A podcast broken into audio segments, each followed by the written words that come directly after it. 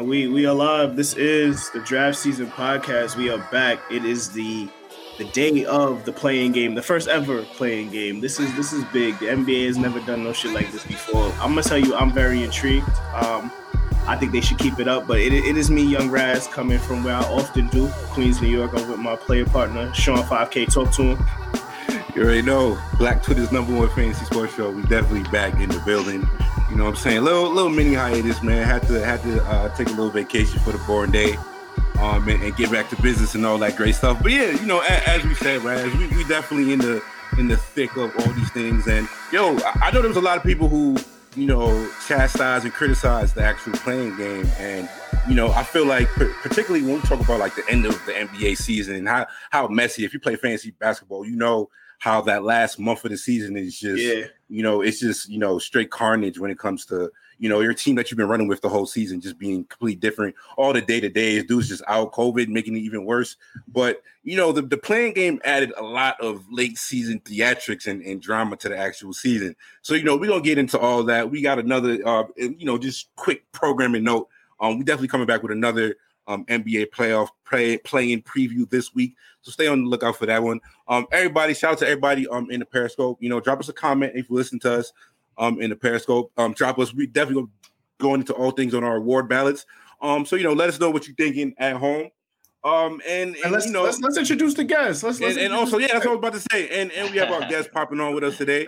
Um, Raz, so, please, please yeah, do the honors. Please do the. This honors. is my this is my brother, man. Um, you know, University of Hartford track and field legend. Um, he's let us down some bad paths before, but this is my guy. he, he wants to go by Mr. Garlando, but that's my guy Gary from Jamaica, Queens. Talk to him real quick. Wow, appreciate you, man. Thanks for having me on the show, Sean. Nice to meet you, brother. Uh, as Raz said, we go way back, so you know I'm about to bring it to you guys with some unorthodox methods and thoughts and ideas. So let's get it going, baby. Raz, what did you call him before you popped on? I said, I said he a basketball, a basketball purist. That's what he would like to. Oh, all right. So while we while we have, uh, I mean, I mean, Gary, please, my brother, you on the show. Um, off top, plug plug your socials off rip where the people can follow you. Oh, and yeah, I want you, sure, and he called you, he called you a basketball peer. So I want you to give the people a spicy take off rip, or just a take, oh. whatever, just be festering on your head. It could be all time, it could be this season, it could be playoffs. Just just give the people something caliente to get this started, a little appetizer. Got you, got you, got you. So all right, first and foremost, my social, you can find me on Instagram underscore Insta G Gram. All right. So Insta underscore G Gram. Last name is Graham, like graham crackers. So immediately, I hate these three point shots. All right, they ruined the game of basketball. They ain't playing basketball anymore. Uh, I haven't I haven't watched a bas- I haven't watched a real basketball game since April 13, 2016. I believe that's what it was. R.I.P. to the Mamba. You know what I'm saying? Yo. It's, it's been downhill since then, baby, but let's go. We're going to try and get it back. You know, West, Westbrook is the last straw to save the NBA. Is the last man playing with heart out there. You know what I'm saying? All these other guys want to do TikTok dances and, you know what I'm saying, and do Nike commercials in the middle of the, half, the off season and shit. Westbrook's still in the gym. So we're going. yeah, so that's what you could expect from him. Um, he's not with none, he's not with none of the teaming up, none of that. He's uh he's stuck in the 80s. He he might have been born in the 80s. We haven't confirmed. We've never seen the birth certificate, but nah, nah, nah. Well, hold on. Before before we get into the before we get into the award show, man, we have the. I had to tee my guy Raz up real quick because, like I said, we busy. We have a lot of things um to touch upon this week, so we might not have a um you know a platform to to touch upon these things. But you know, draft season podcast, we are not only a fantasy sports podcast. We also culture. We also cover everything in this culture. We are the culture. We cover like everything that's going on, music, rap, you know, wrestling, whatever it is. We we cover it. Now, Raz, you are you know home team. You know, Fiends, Dreamville, all that, all that stuff. You know what I'm saying? The, the new Cole album, my guy, you are one of the you know the most unapologetic Cole stands that I know. I mean, and you know, we, we could talk about my relationship with with at, with Cole as an artist because I mean we could get into it after that. It's not even important right now. But but Raz, uh, I haven't, like I said earlier, I haven't got a chance to listen to it. I haven't had the proper setting. Um, but you know, just quick quick thoughts on the on the on the Jermaine Cole LP um the new the new bench um player for the Wakanda what was it Rwanda Rwanda Rwanda yeah. So um so I, I, listened to it midnight of course went to sleep. I made no no rash decisions on it. Woke up the next morning bumped it again and I'm like cool I'm fucking with it. Then I went to the whip. You know the whip is where you really Very really important. gotta judge your music. And it's a pretty short album. You know, songs aren't too long on it. So I was able, I got caught in some Van Wyck traffic. Those of you that know, the Van Wyck traffic can add an extra 30 minutes to your trip. Enough time to finish the album. Um, I, it's it's it's probably his second best album, his Oof. third or fourth best project. So it moved ahead of Forest Hill Drive, For Your Eyes Only for me. Like it's it's right after Born Sinner as his best project. And I don't even know if it's just because mm. Born Sinner has the nostalgia for me of like when it came out and what niggas was doing at that time. But cool, cool. hold on, hold that thought, hold that thought, because I feel like, and, and, it's an interesting thought because I feel like you know, and like I said, I, I, haven't listened to the album yet, but yeah, and and I get into my relationship with Cole in a sec, but you know, Born Sinner, if we're just talking replay value, because uh, we, we talk Cole can Cole can get a lot of slander, and you know, we can talk about how I, I don't. It's funny because Cole is not that you know polarizing as a as a person as a as an artist but for some reason you know so one of the intersections between you know the fandom and the actual music turned him into a polarizing figure. So when we talk about Cole, it's just like, yeah, Born Sinner, if we talk about his albums and, and replay value and songs that you can bump in multiple, you know, settings and songs that still sound good over time, that's that's definitely the one. So you say nostalgia. I think nostalgia is definitely more for I mean um, Friday Night Lights and, and warm up. But yeah, Born, Born Sinner, just for what it was, you know, there, there's yeah. some there's some really good music on there. So yeah, so I put it right under Born Sinner, just with he got back to. I mean, he also I also listened to his interview on the Kevin Durant podcast, so it kind of just gave perspective on. Yeah, it was he had a an hour and a half interview. I was also stuck in traffic. I bumped that, but like the interview where he's basically just like, I got away from the hip hop part of it like the bars, like yeah, I was telling stories and like my pen game got to a point where I could write a nine minute song like on Four Eyes Only and it tells a whole story, right? Like that's one of his best songs. But he got away from that quick witted bars and like the sport of it. So he said he really locked himself in and he was just doing exercises like he was shooting jump shots, just writing on bars. So this song, he's talking these, out this album, he's talking the shit again, and he's still dropping bars on it. And I think just from a, a musical standpoint, it's gonna hold up a lot better than the other ones. And then when it gets in terms of the projects, like Friday Night Lights, like the nostalgia on that is crazy. So like Friday Night Lights, I you know it's hard to put anything above that because of just where you were when you heard Friday Night Lights. Um, the warm up, I think it might be better than the warm up. So that's where I'm putting it at. Like, and I'm a huge warm up apologist. I think it's better than the warm up. So Oof. realistically, it's his it's his third best project in my eyes. So um, I don't want it to to cloud your judgment. Like you said, just go listen to that shit and listen to it like on your own. But he he gave up the production reins. So, you know, he got Timbaland unproduced on the shit. He got a bunch of other people that's on it that kind of switched it up. Shout out to Jake um. Jake Uno. Yeah, Jake One's on that. Shout out, shout out to G Unit. Um, and then you know, the features like 21 Savage. Apparently, him and 21 Savage is the duo that we never knew we needed. And then you have um Lil Baby on there who actually slid on a verse too. So it's just like, all right, like he he went in a different, I don't know if he went in a different direction, but he's just rapping again. And I think he he's more so letting niggas know that okay, y'all might have you know with KOD and all that stuff. Like I got so tired of giving myself to y'all and all those albums because all those other albums was literally personal experiences, except for KOD and For Your Eyes Only. Like he was rapping, just telling stories yeah. and those. Mm-hmm. And what mm-hmm. people grew to fuck with Cole on was the personal experiences. So he brought back his personal experiences in this album, but he's just talking this shit. So it's a little different. So I think it's I think it's a good listen. How about yeah, you, Gary? Sure. You got you got take on that? I don't know if you yeah, I agree. With, yeah, I agree. Yeah. I agree with Raz, man. Like uh, this is definitely J. Cole I've been looking for. Like KOD and for your, your eyes only. That wasn't necessarily. I didn't really think like he was necessarily being the person I fell in love with as an artist. Like with Raz, I love that he was kind of like, right, I'm gonna spit my bars. I'm gonna keep it about me as well. But like KOD, I guess he was experimenting on that album, which is cool. Uh, For Your Eyes only didn't really kept me for so long, but overall, uh, this is definitely top three off the off the rip. So I'm gonna see how it goes. I keep playing it. I don't want to like say this is finalized, but Born yeah. Sin is still number one for me. Born Sin, Sin is legendary. Um, that's that get played no matter what. I got like four or five songs in my day to day play playlist on Born Sin. So that's the number one. But we're gonna see where this one goes. You know what I'm saying? So yeah, like but I said, the Amari, the Amari song off the album, the Amari song off the album is fire. But yeah, now we'll we'll get into we'll get into more Cole stuff. And like I said, um, the funny thing with me and Cole about his music is, and Raz, you can you can co-sign this because my my me actually like I was one of the I feel like I was early on Cole. So like when when yeah. shout out to my homie, shout out to my homie Jeremy. Um, my homie Jeremy was the first one to put me on Cole when warm up dropped, and I remember it was the same time when when Wale dropped Attention Deficit, and at the time Wale was one of the he was one of the upper comers. He still was a blue chip young dude that you know that still had his whole career in front of him. Um, and you know after the Gaga song and all that, you know, and you know I was checking for that Wale album. I was I was hyped for you know the Pretty Girl shit with, with Gaga and, and and Gucci, and then I heard Beautiful Bliss, and I was like who the fuck was this nigga that just spit that? yeah, and then beautiful that, bliss verse. Yeah, after, after that, after that, Cole was Cole was my from you know, I think yeah. I might have been in ninth, tenth grade at that time, and Cole was my favorite rapper up until basically Born Sinner. So then what happens at that point, Raz? And like I said, you can co-sign this to me. People be like, "Oh, you a Cole head?" I'm like, bro, he was literally my favorite rapper at a point in my life. Yeah. And and yeah, after after Born Sinner, it just changed. But like I said, we, are gonna get into the actual show. Um, I'll give you guys check out my uh, my, my follow my tweets for uh, my actual opinion on the album. Um, but Gary, I mean, we we got you. You are our guest for today, so where would you like to start um, as we hop into this award show, man? Pick pick a pick a oh, category, man. any category. We're gonna start. We're gonna start, man. Like, we can just wrap up the season, go into the awards, man. We can jump on that. You know, it's the playing games. I think the first game's about to tip off real soon. You know, we just jump in where we left off in the NBA season. Yeah, yeah. All right, So yeah, we can we can we, let's let's let's target that into MVP then. Let's start with MVP.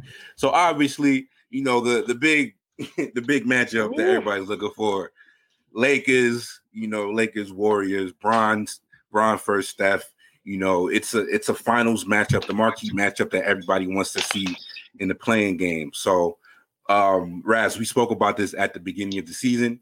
You know, those who you know, resource room with the extra teacher while they were growing up, not that great on logic. Those who believe Steph Curry still had something to prove coming into the season, me. You know, which was, I mean, I, like, I'm glad you're on the show, then, brother. Because yeah. I mean, the, the, fact that he has something to prove this year, it was it was always comical, and you know, comical is just the word to explain what he's been doing on the court this whole season. To be honest, um, just just taking it into into consideration, the numbers that he what he's just doing. So, Raz, uh, what what what's your current MVP ballot looking like? We can we can start with you. Um, how, how would you where where do all these guys um, how did the narrative? Because MVP is a heavily narrative discussion. So, um, you know, the early season MVP discussion is really stupid. Um, to me, I feel like we have to let get all the information you can and make the best educated guess towards the end of the season. Um, so Raz, we've seen a lot of, and we talk about this beforehand. The league has never seen more great players than there is right now. Um, you know, those guys who can't sniff an all NBA team, guys like you know Zach LaVine, um, Trae Young, uh, Donovan Mitchell, guys who had amazing seasons who just don't even have a case to get on an All NBA team. Um, but what was your read on on MVP and what's your ballot looking like, Brad? Take it away, bro. So my my ballot is as such. Um, I think we we had like a good. There was just so many, so many good players. To your point, right? And like this season was short, shortened and and truncated. So a lot of that stuff played into it with availability of players. You know, COVID is still a thing, so you know people were missing games for that. You know, not really their fault, but you know my ballot goes Julius Randle at five, um, Steph Curry at four.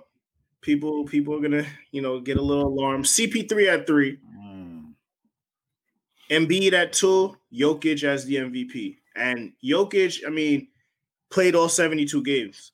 like I don't know, I don't know what else to do or say about it. He played every game, he showed up every night, and he was damn near getting triple doubles every night. I mean, he's no Westbrook, but like Jokic is what makes that team go. Um, there's slights at his defense. He played pretty average defense this year in comparison to his last couple years where he was just a kind of a turnstile. Um, then Jamal Murray goes out middle of the season, and the Nuggets keep on the same path and I don't think that's been did not lose, did not miss yeah, literally a that's step. That's I don't did think not. that's been been talked about enough. Like, yeah, MPJ filled up, and you know, but like you know, even with that, like they lost players in that that's that same stretch where it was just like, okay, cool. Will Barton's hurt now. Monte Morris is hurt now. Like they were still missing key parts of that team, and they didn't miss a beat. And Jokic kept them um, top four seed, top five seed in in the West. So I give it to Jokic. He played out of his mind this year. What do you think about that, Gary? Um, who, how would you how would you set up an MVP ladder like that, man? That's number five for me. Number five for me. I give it to. you know, I got I got to work backwards. I got to tough top. I got to get number one to Jokic. Uh, as Raz said, uh, number one, uh, he played all season and he brought the team to the his team to the third seed in the West when his second best player went down. You know, like he's been consistent he doesn't really have another true all star on his squad right now. You know, I love Murray, but he he wasn't an all star caliber player um, this year. But Jokic still kept them relevant, and he, they actually gained a few spots in the standings since um, Murray went down. So um, it's hard to dispute that. It's hard to remember his most valuable player. You know what I'm saying? And um, get stepped up, a big man getting triple doubles. You know, he might end up the, with most triple doubles as a center uh, by the time he's done with it with it all. So like he's killing it. Uh, number two for me, uh, the reason I'm giving this guy number two is because the same reason why I feel like Kobe got robbed in 06. Uh, I'm giving Curry number two just because of the supporting cast and what you were dealt with. If Curry never made a top eight seed for me, I wouldn't have uh, validated the season for him. And coming into the season, I said Curry had to go off the season because I know it would be a season without Durant, without uh, Thompson, he has to go off. You know, like 06 Kobe, he had to go off. You know, like look at the supporting cast. Like for me, like Draymond's a solid uh maybe three or four, but not a number two option. You know, um, so Curry he went off. He did what he had to do. He, he kept his team relevant, kept them to playoff. And the reason why I'm saying he's the deserved number uh, two is because I feel like Kobe should have become number one MVP in 06 because they had a crazy season where they just carried their squad in the night and night out Uh, number three, I got to go with Embiid. I know he got hurt, which is probably the reason why he's not number one. Number two for me, I got to go with Embiid with that. Uh, so that's my top three. Uh, number four, Westbrook. I got to give it to my man Westbrook. Uh, the season was slow, but if you see where they were, at one point it was four. And, Russell Westbrook, baby. At one point, it was they were. You see your list. You see your list. Go ahead. At one point, it was four and seventeen, bro. At one point, it was four and seventeen, and that was when he's you know, he's coming off a little uh, nagged up injuries and stuff like that. But once he got the rhythm going, he turned it around. You know what I'm saying?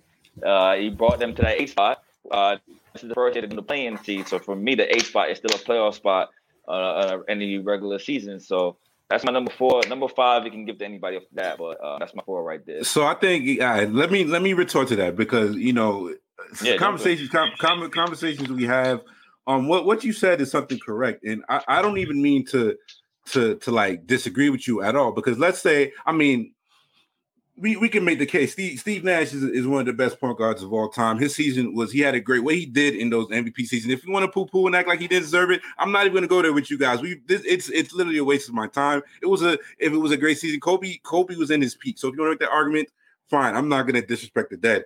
However, I do I do believe um you know if if we're talking about you know that you know just floor that floor improvement that Kobe did and just dragging, you know, uh, um, a, a, lottery team, honestly. And, you know, because first of all, like Russ, the, the, the, situation with Russ is the most similar to it because Russ Russ won the MVP and let's, let's see where they that year. I believe they were what did they sneak in? What seven or eight? Nah, I think they Russ won it. But all right, so here, here's the case. So I think even even with Steph, um, and, and we can check that, Raz. I forget off the top of my head. Um, but but yeah, man, I think they, they went two and seven without Steph. Um, and and that that stretch of game, those stretch of games he missed, uh, definitely plays a part. So if you just take take away those games he missed, yeah. um, the Warriors basically had a 73 percent winning percentage with Steph Curry in the lineup this season. Yeah. So when yeah. we talk about and we're talking about with nobody around there, so especially in a shorter season, um, I think I think right now a case like that to be so for for my for my personal opinion, man, I'm not and I'm not mad at Jokic at number one, but I yeah. I, I think and and even for Jokic, Jokic is my number two. I have Steph at number one. I think both of them just completed two legendary seasons. On Jokic alone, I think I think Jokic might have just had the greatest offensive season for a center of all time. Like like legitimately, I don't think. You know, I, I don't think when we talk about his his responsibility on the offense, when we just talk I about, Shaq, I think Shaq will kill you for Shaq will come here just. I don't think you, no, but Shaq, Shaq, Shaq, Shaq, if you want to make the if you want to make the argument about dominance, okay, fine. You know, nobody just as a physical force, nobody could really stop Shaq. But Sta- Shaq's mere presence on the game, it was different because Shaq wasn't, you know, he wasn't, it wasn't, you know, death by a million paper cuts. And death, it's not, you know, that's the saying, but it's death by a million layups. When you watch the when you watch the Nuggets, it's either it's either somebody streaking to the basket, Jokic diamond up somebody else, or it's a, a wide open corner three to one of their shooters, um, Michael Porter Jr. or whoever it is. And you know, once again, Raz, also shout out to just shout out to the to the Nuggets drafting, man. Shout out to all those guys. Like they they just grabbed these guys out of nowhere, man. Like I, am like, I forgot they had Markus Howard for a second. And I'm watching them the other day. I'm just like, damn, he's out there balling, just hitting shots. Um, so yeah, man, like and to go on Steph, man, 66% true shooting percentage. Um, and you know, Steph is just when we just talk about the, the efficiency as a shooter, like not, nothing is literally ever nobody's ever put up, you know, efficiency at that level um, considering the three point, we just know how Steph broke it. And, and I mean, you hate the three point shot, but you know, three three is more than two. And just the way Steph bends the defense is unlike anything. Eh, like, and I think that's the most interesting thing as we talk about the playing game with LeBron and and uh, or Warriors against the Lakers. Uh, LeBron has an idea of how you need to bottle up Curry. So I think, especially in a in a shorter sample, you know, it's going to be something to watch. Um, even even stepping um with Steph, and we talk about like Steve Kerr. It's always it's always bemoaned about you know, the Steve Kerr system not putting the ball in Steph Curry's hands enough. Um, and this is why when you look at the numbers, um, shout out, uh, shout out B-ball index tools uh, for these uh, courtesy of these stats. Um, 98 percentile as a pick and roll ball handler. So that just means put the ball in Steph Curry's hands. Amazing things are going to happen. Um, and even using last year against him, he played five years last year. So like using last year as a reason for like Steph not being able to use or carry a team, you know, it, it just didn't add up. Even the last 24 games of the season, especially after he came back from the from a tailbone injury, 49% field goal percentage, 44% from three. Uh, what was that? Six boards, five assists, 36. Oh my God. What was that? 14 threes a game. You know, Steph Curry is is my MVP. If you want to put Jokic, I'm with you right there. Jokic is amazing. Um, Embiid is my three. Um, we, we talk about Embiid, and I think if you talk about one of the most important improvements from from last year to this year, um, and just how it opened up so much for that Sixers team. But and and we talk about it the same way with Julius Randle, but Embiid going from I believe he was around like 32, 33% as a shooter um last season or the last couple seasons and he's sitting at like a clean 38 30 30 half 38 and a half 39% from 3 and it just really opened up the entire offense. Um, a lot was made about, and I remember we had conversations, and people made conversations about Ken and Embiid and Ben Simmons play together. Um, and to me, from my point of view, it was always more about what what wasn't around them, um, as opposed to you know a fit between those two being imperfect. Um, but yeah, man, Embiid's Embiid's level um, of defense, and we, we know he's one of the best rim protectors in the league. And I even think um, he's taking a step up this season defending in space when you when you really ask him to do that. And it's not something that Philly really mm-hmm. asks him. Um, but on those on those plays when he does have to do that, um, he's looked much more comfortable and, and, and fluid in those uh, mouse in the house um, type of situations. So I think even um, and for for be Giannis for me, um, I wanted to put Giannis there because I just feel like at this point, you know, we uh, the media, M- NBA basketball media is a very fickle space. It's very what have you done for me lately? Um, I don't feel like anybody. We can talk about the playoffs, um, but this is a this is a regular season award, so it has nothing to do with the playoffs.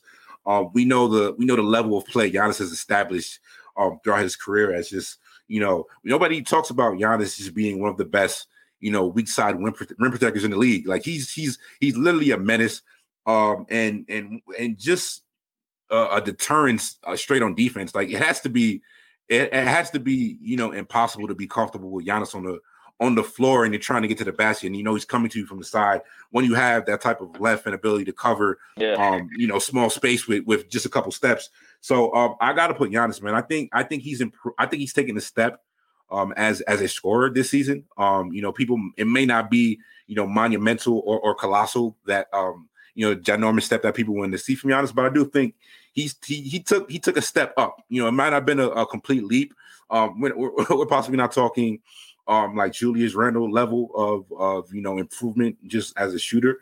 Um, because if, if Giannis pulls up shooting like 39% from three, just like just cancel the NBA season. Like just just cancel the NBA season. Like if he does that, if he if Giannis comes back next season shooting like 39% from three, it's just over. Um, and and my number five is is going to be Luka Doncic. I actually think um for for Luka, man, I think his he had a little he had a sluggish start to the season shooting, which I feel like uh people kind of tacked him for a little bit um coming out. But I feel like this five slot could go to anybody between uh CP3 um and and um forgetting who's else I'm forgetting, but um yeah, definitely definitely between those those three and, and Julius Randle part of me. So I think yeah, and, and Luka, like I said, I think um the early season slump on his shooting um, it, it ended up his shooting percentage ended up leaving at about 35% towards um, at the end of the season after everything stabilized, and he had a shooting slump towards the beginning. But you know, Luka is just um, his impact on the on a game and his impact on possessions is just one of the highest. And I also think he's taking improvement as a as a actual defender, um, particularly when it when it comes to guarding some of those smaller guys as well. So yeah, man, I think I think MVP this season is definitely um and these conversations, particularly, you know, the more the more as the talent level increases, it's just becoming more obvious to me. And and it's also been the case as well. I think about it, you know, shout to it's funny because everybody hates Chris Webber as an announcer, as and I personally like. I, I don't. That nigga I, stinks. He, I, I, he's not, I think. I think Reggie Miller is much worse. Than, no, Reggie Miller is just as bad. But no, I think he's. I think Reggie Miller is much worse than, than Chris Webber. I like. I, and, and you know, it's funny. I don't think Chris Webber's a bad you know, uh, I think he's better in studio than he is on play by play. I don't. I think actually, like before, before I think it was before Inside um, hired Shaq. They used to have they used to have him as the fourth man. Yeah, yeah, he had great chemistry with those guys. He had great chemistry with those guys. So I, I don't know, but and but my my, my further point uh, regarding Chris Webber was, you know, we talk about if you if you go back to that early two thousands um era, um, and you know, you really talk about the golden era of power forwards. You talk about Tim Duncan this prime, whatever you want to power forward center, whatever. KG, you talk about Dirk, you talk about Chris Webber.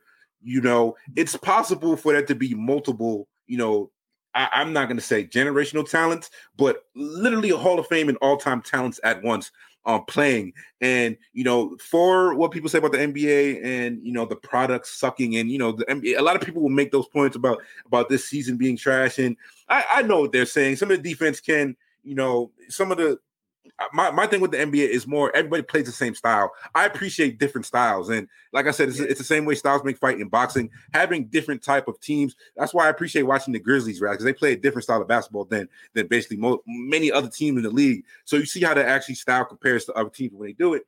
So yeah, man, that's just my final point about the NBA. We see this right now. Um, mm. Steph Jokic, Embiid, these guys all have MVP arguments that I'm not. I, I don't need to scoff at it at any point. So um, I think real, real quick, Raz, we get into what would your first team all NBA look like? Um, as I feel like it would, it's gonna mirror MVP a little bit. So, um, yeah. So first team all NBA. First of all, they tried to switch up the damn um the positioning, whatever, to get Embiid and Jokic on there once. Embiid has played like three minutes at the power forward, so Yep. Disclaimer: He's not going to be on my first team list. He's not a um, he's not a forward. He's not a forward. No. So I went Steph, uh, Giannis, Luka, Jokic, and then for that fifth spot where you know I may get some hate mail for, I did go Chris Paul. Mm-hmm. Nah, I, but that, but that but that mirrors my my MVP stuff too. So it's just like yeah, nah, I'm not in the, the Chris Paul thing, and oh, you know, like I like I said, shout out friend of the show, Ezel, with his I, uh Jokic, Embiid, Doncic, Steph, CP3. Not, I'm not mad at that. I'm not mad at that at all. Um, but Raz, just talk about CP3 for a moment. Um, yep. because yeah, like I'm not, I'm not mad at it.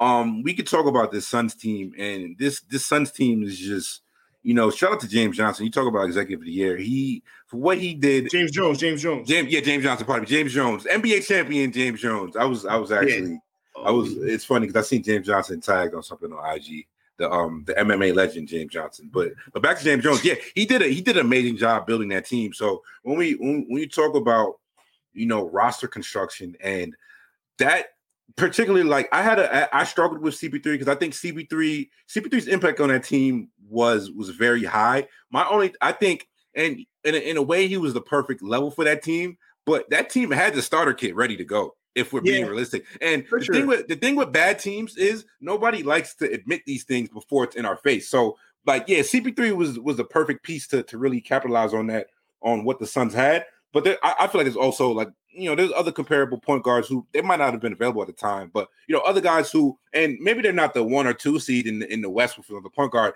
but I do think when you talk about everything else outside of CP3, all the pieces were ready for CP3 to take over. So I do think overall the team deserves the team, the roster, Devin Booker as well. Um, Ayton, uh, we know he's a um, you know, one of the most talented centers, and the, the role players are amazing. And Raz, one thing, one thing I took away from this team, and we, we talk about we talk about wings and the, the Suns wing wing core and wing depth is, is so important to and it was super crucial to why they matched up well with so many teams during the regular season night by night.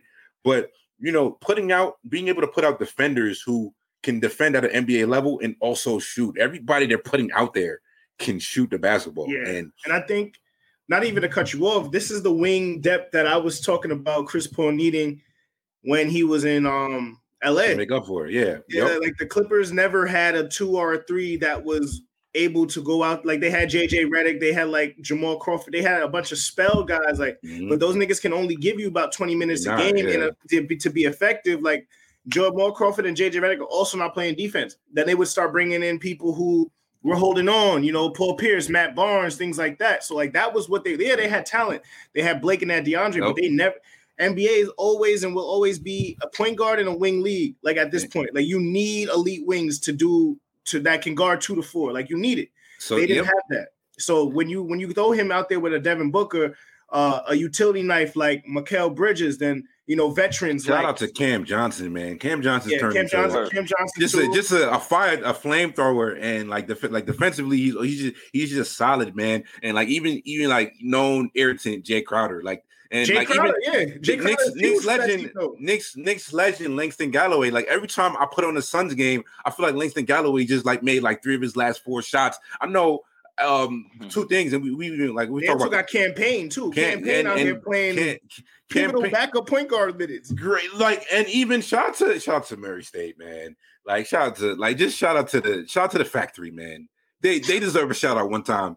And yeah, like he's looking like he's looking like he back in college, man. And like even I think he's even improved defensively as well. And Yeah. and you know, so I think I think that Suns team, you know, James Jones deserves a lot of credit for that. Shout out to Monty Williams as well. Did a great coaching coaching job for that. Um, my first team, uh, the difference for that, Raz, uh, I went Steph, Luka, Giannis, Dame, Jokic. Um, I think yeah, I couldn't I couldn't get I couldn't get Embiid in in my top one. Um, for for Dame, you know, I feel like Dame had a had an amazing season on the low. Only only real blip on on Dame's season was really April. Um, and he closed the season out with an amazing May, but I think April was really the only thing. But I, I feel like you know, once you reach a certain level, you start to get taken for granted. So I definitely think what what Dame did this season, you know, deserves a lot of credit for for just that level of play that he's kept up. Um, I, I'll run my second team, Raz, and you can go after. Uh, my second team, I got Embiid at the center. Um, Julius Randle at my four. I got Kawhi as uh my one of my forwards. Um, Chris Paul as my second team, and I feel like this one might be a little spicy for for some, but the more I thought about it, the deeper I looked into the numbers, I just don't think I think I, and I'm not even somebody who's been a huge fan, but I I think we're kind of underrating the season that he just had because it's not fun to say nice things about this man just currently. But I have Kyrie Irving as my second team guard. Um, I think I think Kyrie, you know, I think there's we talk about it's the it's the theory with the Warriors how you know prime a prime Steph and prime KD on the same team cannibalized each other and they didn't really become a you know they they took themselves out of the MVP discussion despite having some of their best seasons during those years. Now Kyrie, uh, he played I, I think he played seventy five percent of the Nets game Mets Nets games this season. Um, most of those minutes were without KD and, and Harden. Uh, both of those guys were about 30, 30 games played this season, 30, 34, 35, I think, with the Nets. Um, so when you look at what Kyrie did, 50, 40, 90, um, I think, you know, especially with Kyrie and somebody I've been I've been a big um I've been critical about Kyrie his his full season campaigns. Um, we know we we know how we know in the playoff series what Kyrie can do. We know um if we know if there's just anybody in the NBA, you need to get you a bucket. Kyrie's on that short list um, or just a couple guys that you know, just that uh, what he can do. But I think this was his best individual season for what he did. Um, I, I think um, just the high level scoring, Um, and like I said, the 50, 40, 90 in the efficiency. So I just think this was Kyrie's best season um as a as a as a pure just you know scoring threat. So I think uh, I wasn't going to be able to get Harden or KD on my All NBA. So I do think the Nets ran through the NBA. Um, honestly, with with one like honestly with a couple of those guys on the court at at once.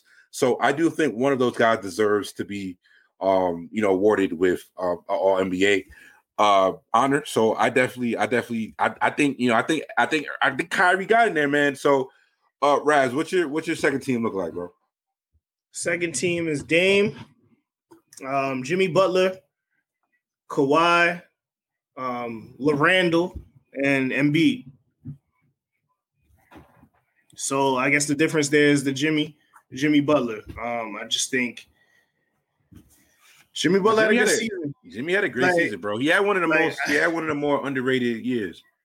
So I mean, yeah, I mean, it, it flew under the radar because he they he was I think he had COVID for a couple of months, basically at that like he was out Mhm. bad for a minute. Mhm. Um, that team wasn't really ever healthy this year either. Um, they traded for Oladipo. You saw how that went. So I mean, it's that, that I, I like Jimmy. I like what Jimmy Butler did for that team. He got them. They're a six seed. Was battling back and forth with the Hawks and, and the Knicks for the four and five. So I mean, I think he did he did enough to to get that. I do like Kyrie's. Um, you know, I wouldn't be mad of putting Kyrie on my my second team. 50, 40, 90 is ridiculous whenever you do do it. Um, but yeah, that I'll save everything else for the third team. All right, hit, hit, hit the third team real quick. And What? um, I mean, Gary, give us your second team if you back. oh yeah, yeah, yeah. Yeah, I'm back. I'm back. Yeah, for a second team, our first team is uh for the most part, I think we all have Giannis, Jokic, uh, Curry, and I had um Dame and Leonard on my first team.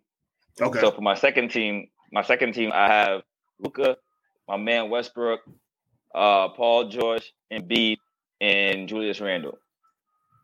Mhm. okay. Yeah, so Um, I know I know Westbrook is the one that people debate. Westbrook is the one mean- people debate, but for my guy, like I said, he had a strong second half of the season where like. You know, when uh Beal battling injuries, Westbrook stepped up. You know, like you see his numbers when he averages a triple double. He's not just getting the the stats; he's getting the wins also when he does get a triple double. Um, as I said, at one point, the Wizards are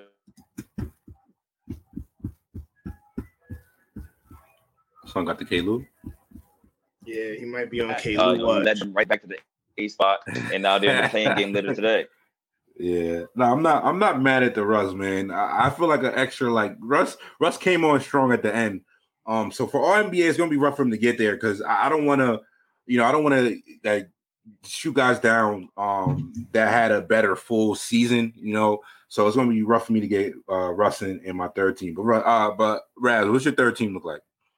My third team: Kyrie, Jim Harden, Paul George, LeBron, and Rudy Gobert. My third team is Jimmy Butler, Paul George, LeBron, Jayson Tatum, and Rudy Gobert. I had to, I, I you know, Jayson Tatum, yo, he, he's arrived, man. I can't. I've been watching a lot of him lately, man, and just the Celtics have sucked down the stretch, but Jason Tatum was phenomenal during those games. I'm not, I'm not really gonna put him on that. I just think.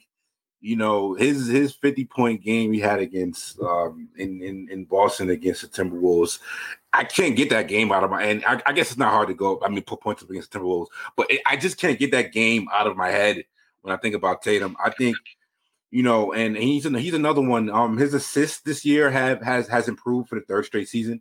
You know, great sign for for a young guy. Um, that's the type of improvement you want to see from him.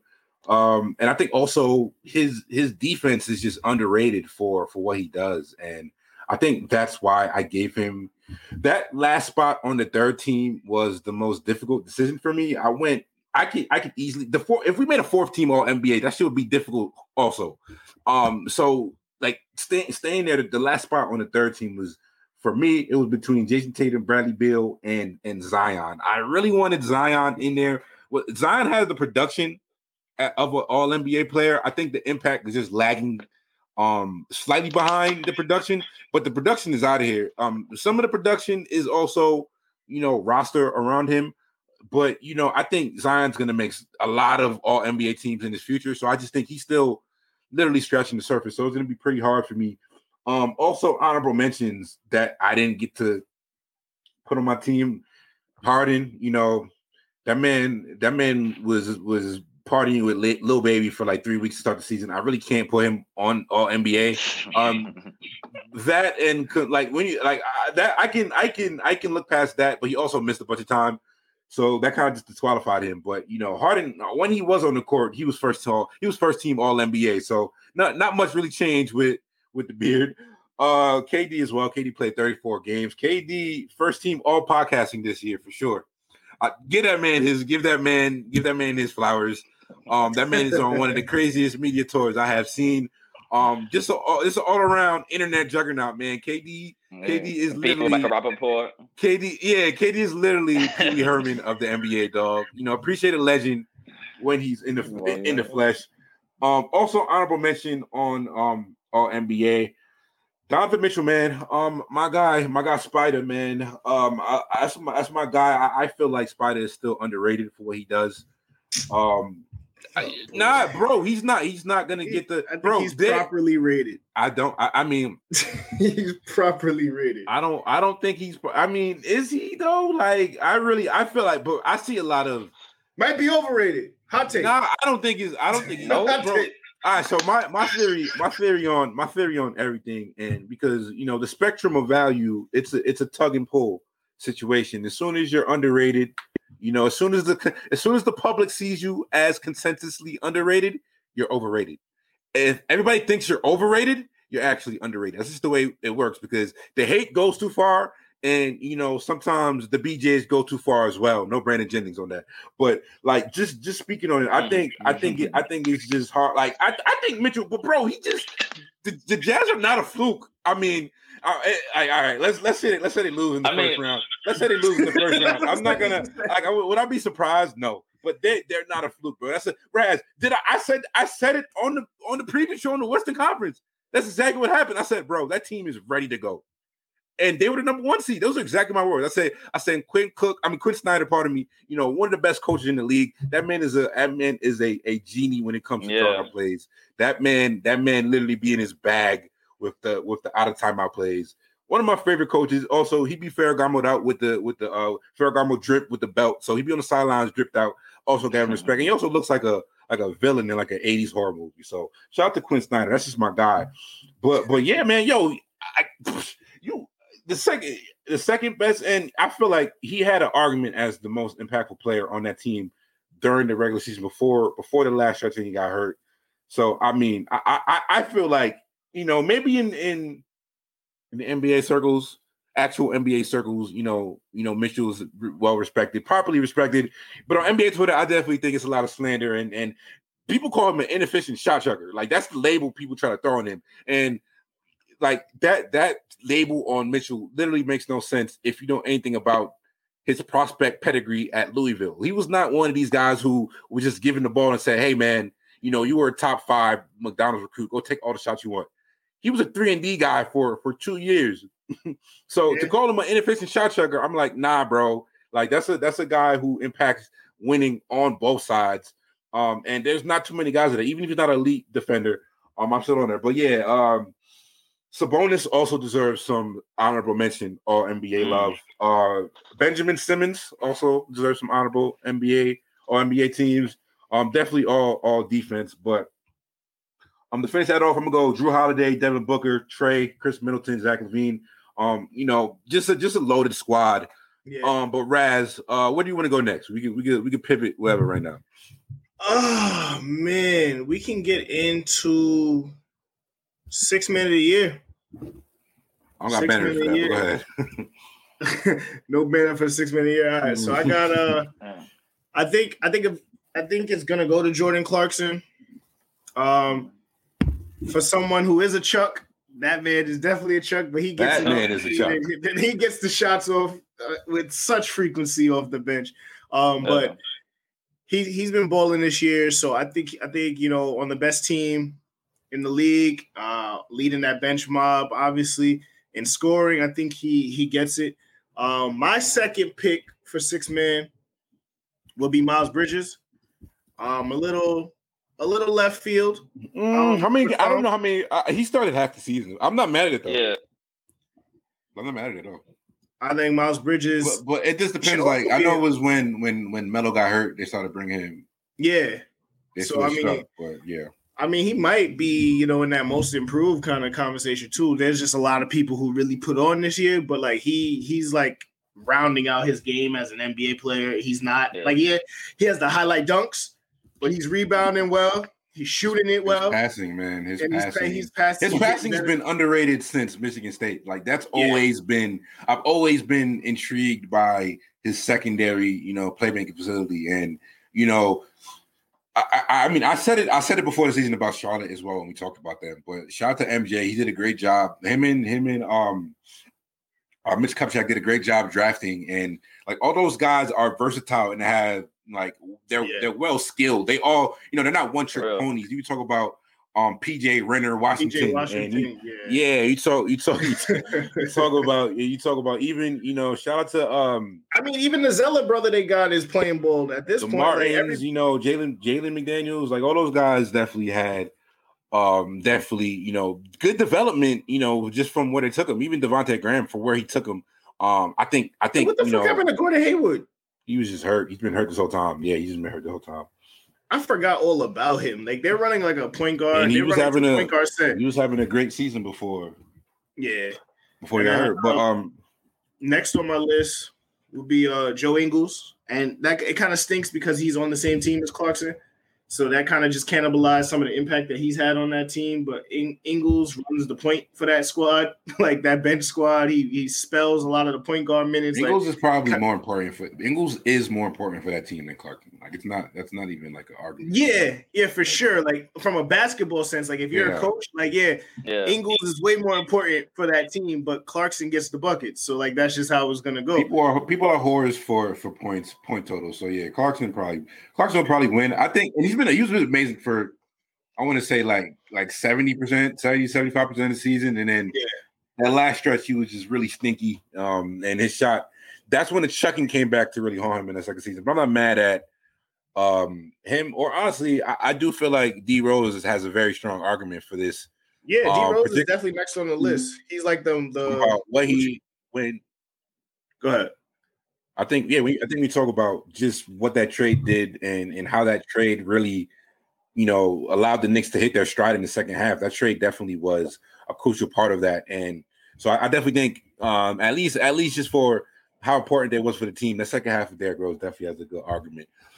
But um, let's let's get into let's get into the all defense team real quick. So I feel like or or depoy. So Raz, um, we talk about defensive player of the year and it's a it's an interesting conversation. We talk about we talk about um the Stifle Tower with with Rudy Gobert and Yeah. his impact defensively is, you know, it's definitely it's it's unmatched by most centers in the league is, is my description.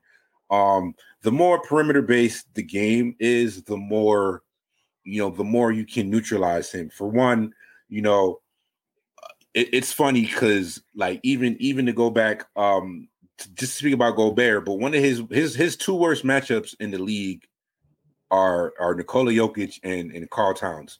Both of those guys, and why why is that? Let, let's talk about it because both of those guys drag him away from the basket. Both of those guys are skilled and and really make him defend in a way that most other big men really don't put pressure on on on Gobert like Yeah. that. So when we really talk about you know just overall impact, and I, I do think he deserves a lot of credit because when I think about that Jazz team, it's not necessarily it's not necessarily chocked full of you know plus defenders. I would say there there there there are a lot of there are guys who who can defend within the scheme and within what the context of the action would do on defense. Um, and and Ingles is a Ingles is an adequate defender. Um, even guys like I think for a guard, Conley is a Conley's probably like a Conley's probably above average as a guard defender. But none of those guys are just like game changers like um Gobert. So for defensive player of the year, Raz, who who do you have? Who do you think has been the most impactful defender? And like I said, I think he's definitely a first team all defense, but I think there are other arguments for who was the most impactful defender this season. I mean, I'm gonna give it to Rudy, and it sucks because that it's it would be his what third year in a row, Yeah. right? Yeah. For like defensive player of the year, but if we're going like just the first team, for first team, uh go Jrue Holiday, um, Ben Simmons, Mikal Bridges, Giannis, and, and Gobert. No Jimmy. Uh, not Jimmy on this one. No. Say that one more time. Run the team. Rudy, Rudy Gobert, Giannis, Ben Simmons, Jrue Holiday, Mikal Bridges. So my fir- my first team was was Jrue Holiday, Ben Simmons, Jimmy Butler, Draymond Green, and Gobert. Mhm. I think I think I think the, Warriors had a top five defense this season. It was it was around that area. What's your It was Gary? It was around that area. So you know you can you can make arguments and. You know, Dr- Draymond is just one of those guys. We we don't use points per game to to to analyze what he's doing on the court. It's just, it's a it's a fool's errand. And you know, we we talk about, and you know, I, I heard the discussion. We talk about um Ben Wallace getting inducted into the all, all um into the um to the Hall of Fame, and you have somebody like, oh, he averaged five points. You know, that's not a that's not a Hall of Famer, but you know, and I do think the rest of those Pistons have you know much stronger arguments than than they're giving credit. So it, I I do think guys like. You know, if I think Rasheed Wallace was just a better player than than Ben Wallace straight up. So if Ben Wallace is a Hall of Famer, Rasheed needs to be one too. So you make that argument for for Chauncey Billups Yeah, as well. um, was the sheet top five power forward?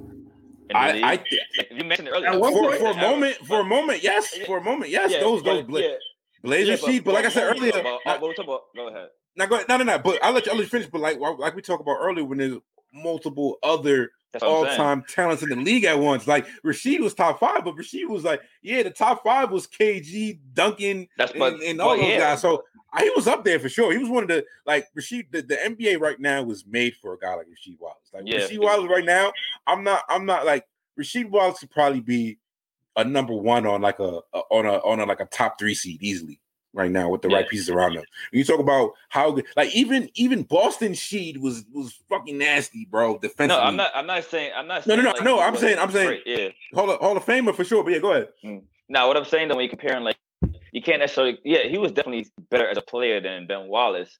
But during that time, Ben Wallace, like, what back to back to back, like defense player of the year, like, you know, what I'm saying, grabbing boards, and you know, Uh, obviously at one point they were teammates. So like, you saw what happened in the 04 team, but you could say Ben Wallace at one point was top three center for a period of time. You know what I'm saying? In the league, and I then think, I Rasheed- think, but no, yeah, I think, I think Rasheed bro, like, because Rasheed was definitely like the problem. The problem with Sheed wasn't really his his play because Rasheed Wallace performed that at one of the best at a crazy level. The media just really wasn't on Sheed's side. That's kind of why he got. She's kind of shot of luck Yeah. on all this. The media really wasn't. You know, I, if he played now, they probably would look at it a little different. But yeah.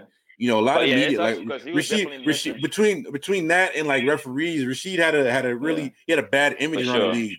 So Yeah. I think that plays more of a part in in why guys might not put him in that conversation. Yeah, But and they definitely wasn't getting much looks when you got Duncan starting, you got KG coming off, you got Chris Yeah. Webb.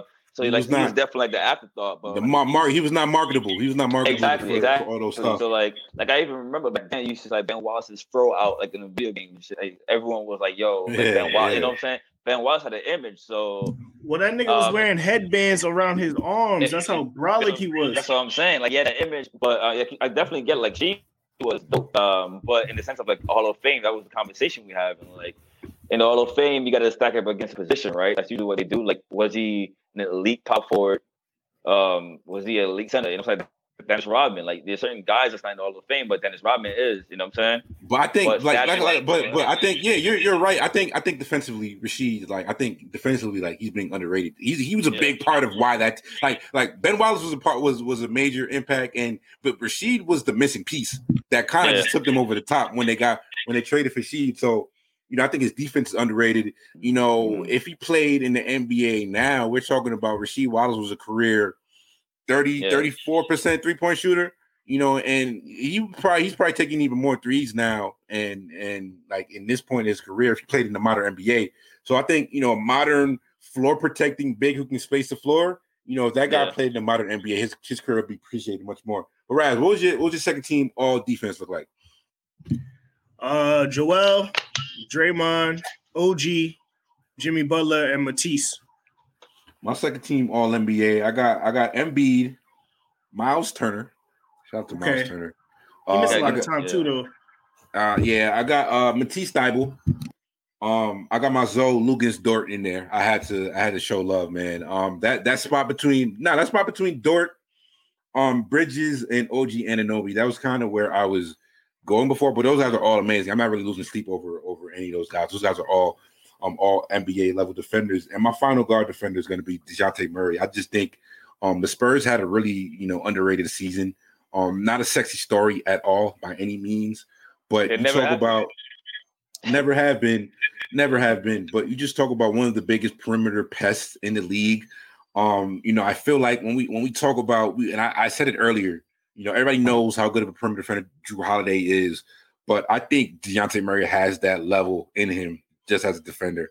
So I think as you know, like as Drew ages out, you know, in these next couple years, um, out of his defensive prime, I think somebody like Dejounte Murray is going to take that step of, you know, just that person that you know isn't looked at as you know one of the best defenders in the league or or one of those marketable stars, but Yeah. just somebody who who's one of the best defenders, um, you know, in the league. And I think as far as depoy go, I think I think Draymond and, and I think Draymond, Jimmy Butler, and, and Ben Simmons have a better case individually than than Rudy Gobert for this year. Um, but I'm really That's yeah. I'm not. I'm not no, upset. I, bro. I, I, yeah, yeah. I think I think all those guys had had ridiculous um defensive seasons in their own right. So I think we can we can move think, on. oh, to, we do have to to give Nerlens Noel a shout out for his, oh, his for honorable sure. mention. Oh, like, because, yes, yes, yes. yeah, because yes. he's uh just on the defensive side in the 23 minutes a game he plays, he's blocked. He's leading the second in the league in blocks, and he's also getting over I think two steals a game too. So I mean, shout out to him. Thibs is running him into the ground, but that's what we like to see. yeah. Um, what you want to what you want to jump into next? Most I think for improved this, or no, we can we can um y'all can take it away on most improved. I don't have much for that. What y'all? I mean, I feel like I mean, we we I think spoke on this unanimous before. for us in this. Yeah. I mean, yeah, um, most improved should should go out to Who's the, to who's Julius most Randle. improved non Julius Randle? If you want to go over there, Okay, um, probably Michael Nah. Porter Jr. or, or Jaylen Brown. I, I would like to show some love to um Christian Wood. I believe he just Yeah. got lost. I think he kind of Yeah. just got lost on a on a shitty Rockets team, but I do think you know not a great defender, but I just think you know his injury kind of spurred a lot of the momentum he had early. But I not not to win it, but I, I do believe he deserves to be um in, in the top you know three four however you want to look at it on your panel. Um, Jerami Grant as well. Um, I think he also deserves some some love, but I don't think either of those guys really have a a stronger argument than Yeah. than than Randle's. Um, so I think that that's a quick one. Let's get into which I believe is you know one of the more fascinating conversations to have. And you know, Draft Season podcast, we love talking about who got next. We love talking about the next stars of the league. Um, you know, we bring you be on the lookout for all of our um 2021 NBA draft coverage coming soon. Um, um, in the books coming for y'all. But getting into these rookies, man. Um, like I said, Raz, we we covered we covered these guys coming into the league. You know, these were my exact words. You know, a lot of people were just poo pooing. Um, it was a lot of fatigue with this class because of the pandemic, and you know, just people got tired of them um, for for the cycle in general. But you know, this class, you know, exceeded expectations by far. Um, if you just go down the list of of of guys who made impacts this year, you know, it's really it was really you know a, a vast list of guys who you know had had real role player potential and really came to the NBA and and you know expedited that process and and showed to be way more NBA ready than was given credit for them coming out. So I think Raz, um, you know, we talked about rookie of the year, and I do think this is one of the better conversations to finish on. So I mean, where are you at on it with MVP? Obviously, Melo, you know, Melo Ball injury um threw a wrench into um the back half of the season. Anthony Edwards, Halliburton had a great season. Uh, but you know, rookie of the year over the 72 game stretch. Who do you have? I mean, rookie of the year, I'm gonna give it to uh, the Ant Man, Anthony Edwards. I was on record um, on one of our earlier shows just saying like he's either going to be a star or get someone fired. Like I, it was just no in between with him. I didn't think it was gonna ever be any middle ground with him. Like he's either going to explode or he's going to he be. ain't Dion Waiters. I'll tell y'all No, that. That's what I'm saying. So like Anthony not Edwards, is, he's showing that, and I think as he already has an, a grown man body, so like that's like half the half the Yo, battle. I like think he's, I he's think hold on, hold that, hold that thought, hold that thought. I think if we were just like if if we did an NBA combine of just the the most explosive athletes in the league, Yeah, he's one of them. like and and and, and even I throw the caveat saying take everybody in their prime. So take prime Bron, take prime Westbrook, take prime John Wall, take prime D Rose. And like uh, Anthony Edwards already is in a conversation with all of those guys athletically. He's more of a guard Zion if you really want to think about it like that, because what he does athletically is similar to Zion. Like Yeah. he's just straight bullying dudes. Like I think he has one of the and you know, this is you want to talk about biomechanics and you talk about little things that really, you know, it might not um it might not stand out to you if you're not familiar, but um Raz, people talk about first step a lot. First step is a common um scouting jargon that people talk about. First step is something that common people commonly look at when when we're when we're talking about particularly guards, but it matters a lot with wings and and if the ball's in your hand, your first step, even for even for a big man like Julius Randle, mean first step. That stuff really matters. But nobody talks about that last step. That last step kind of it's it's you know it's very subtle. It's very it's very it's very it's very stealth. You know, Luka Doncic is amazing at this. Um, when we talk about you know just not getting dislodged by contact and and be able to take contact and not I get mean, his his disrupted by it in any Yeah. yeah, bro. It's He the like gravity where it's like he he gets to like the first step, boom's explosive, he's by you. But now he got you on the hip, and the help defense is there. The help defense that bumps him, it doesn't matter because he's just strong enough to get to his spot, and he's gonna hold his spot. It just matters on whether he's gonna make, make the shot or not. Like that's just what it comes down to Yes, at it- this point. Because Yeah, like athletically, he's definitely a flight. But I'm not necessarily the biggest um, Anthony Edwards fan, but um, I mean, great, I, I um, was gonna, I was, I was just singing the praises before I, I criticized him more. So, Oh, oh, I mean, I, I, I'm an Ant fan, I, and I, wa- I watched the season very closely, so I can tell you the good and I the bad. But I mean, But, yeah, um, I'll definitely give him the award. I give him the year by default. Know, LaMelo had to go down for a bit. Um, Ant stayed um, healthy pretty much all year. Uh, but overall, you know, that eventually, you know, that shot selection, uh, all that is gonna come to play. You know, saying uh, the skill set is gonna that gonna have to evolve as much as uh, his athleticism. As athleticism. So we're gonna see where it is in five years. You know. Nah, and I think that was Raz. This is another thing I said about particularly about Ant Man. Um, you know, my my thing was where he was at as an 18 year old freshman was already damn impressive. And and like you said, his, his my my thing with Ant always as an investment was okay, cool. I'm gonna take Ant as a number one pick. It it might be ugly. I was expecting it to be ugly, and it was ugly for that first stretch of the season. But you know, talk, talking about him and you know when that skill improvement does come, and he's he was more skilled than people gave him credit for. So we talk about we already we already just highlighted how athletic he is. He was more skilled than he was given credit for. Um, I think during the second half of the season, um, his shot became much more consistent. Um, especially I think in the last like the last this last like whatever like five six um week stretch of the season where he really hit his his uh his his peak. Um, I would definitely say the shot got more consistent. He personally said that um adjusting to the distance of the NBA line was what, what he struggled with in the beginning. Um, and in the end, he did look much more uh much more confident with this. But um, yeah, the stick the stick on Ant Man, I think the number one thing with him particular, if you want to make the argument, because I, I, think I think at the end of the day, I think I'm gonna go LaMelo as my rookie of the year. I'm not I'm not going to be mad at Anthony. 'cause I do think he did enough to earn this.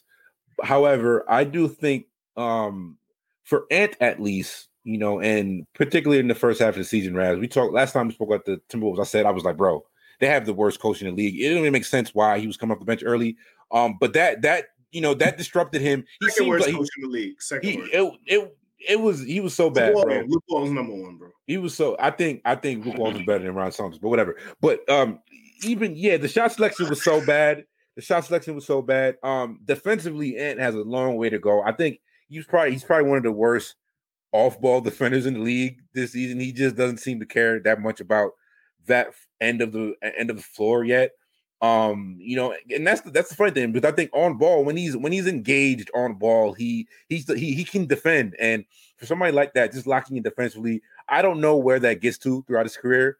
Um, but he's gonna need a coach that gets in his ear to really, you know, get him to focus on defense. Because I think straight up, um, impact impact wise, LaMelo Ball was was straight up a better defender than than um than Ant was, you know, and you know, I think LaMelo was looked at as somebody who didn't really possess much defensive upside coming in, but I, I do think he he showed, you know, and I think for guys, particularly these guys, um, these great passers. Uh, um, one thing about passing is um, passing is such a, a trait that you know it, it's a wiring trait that you really need. It takes a lot of repetition to understand the geometry of the basketball court, understanding uh, understanding where guys are around you.